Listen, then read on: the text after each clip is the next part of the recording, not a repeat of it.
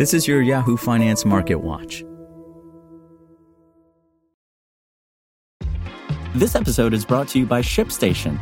You know, some things take a lot of work, like sending little robots to far off distant planets. And just as that's challenging, so too is running a successful e commerce business, especially when there's so much to do. So I want to introduce you all to ShipStation.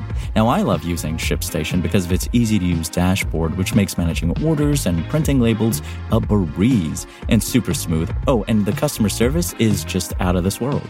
It's exactly what you need to help grow your business. Sign up for your free 60-day trial at shipstation.com slash technews. That's shipstation.com slash technews.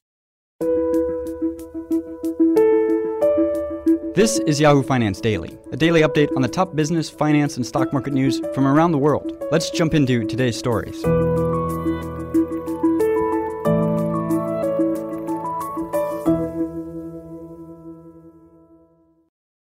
Stocks rose to record levels Thursday as investors digested another batch of key economic data and an announcement from President Joe Biden that he had reached a bipartisan infrastructure agreement with Senate lawmakers. The S&P 500 and Nasdaq each set record intraday highs. The Dow extended gains to add more than 300 points or nearly 1%. Technology stocks have outperformed this week, with traders jumping back into the growth names that had underperformed so far for the year to date.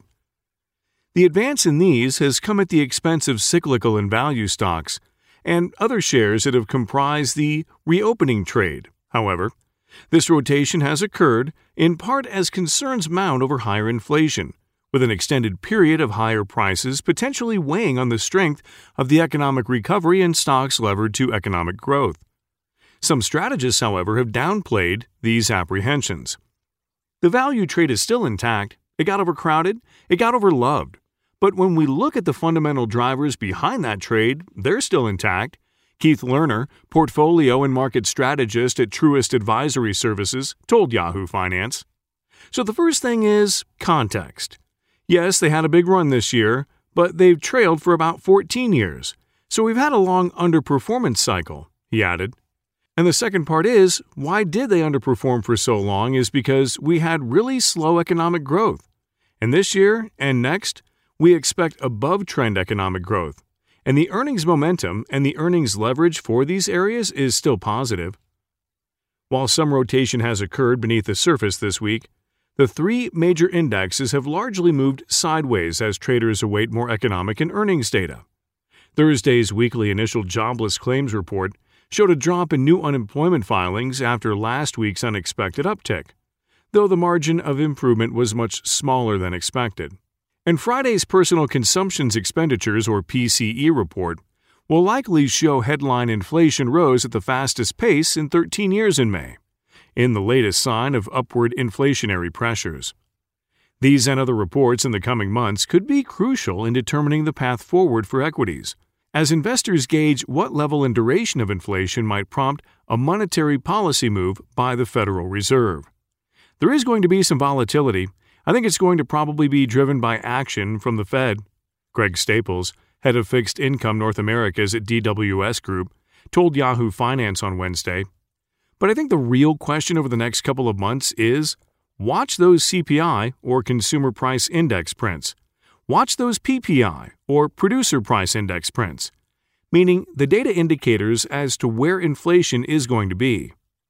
If they start to turn down and justify what Fed Chair Jerome Powell has been saying all along, that inflation is transitory, I think that's going to be a positive for the market, and I think you'll see a continued upside reaction, he added.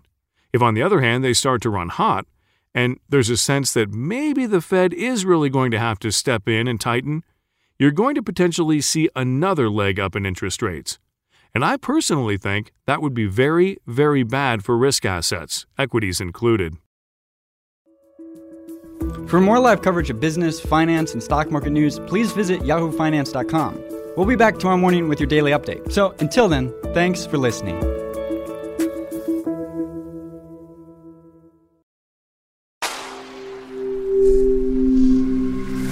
Spoken Layer.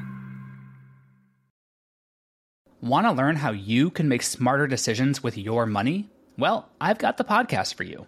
I'm Sean Pyles, and I host NerdWallet's Smart Money Podcast. Our show features our team of nerds, personal finance experts in credit cards, banking, investing, and more. And they'll help you make the most of your money while cutting through the clutter and misinformation in today's world of personal finance. You'll get clarity on strategies to help you build your wealth, invest wisely, shop for financial products, and plan for major life events. Listen to NerdWallet's Smart Money Podcast wherever you get your podcasts.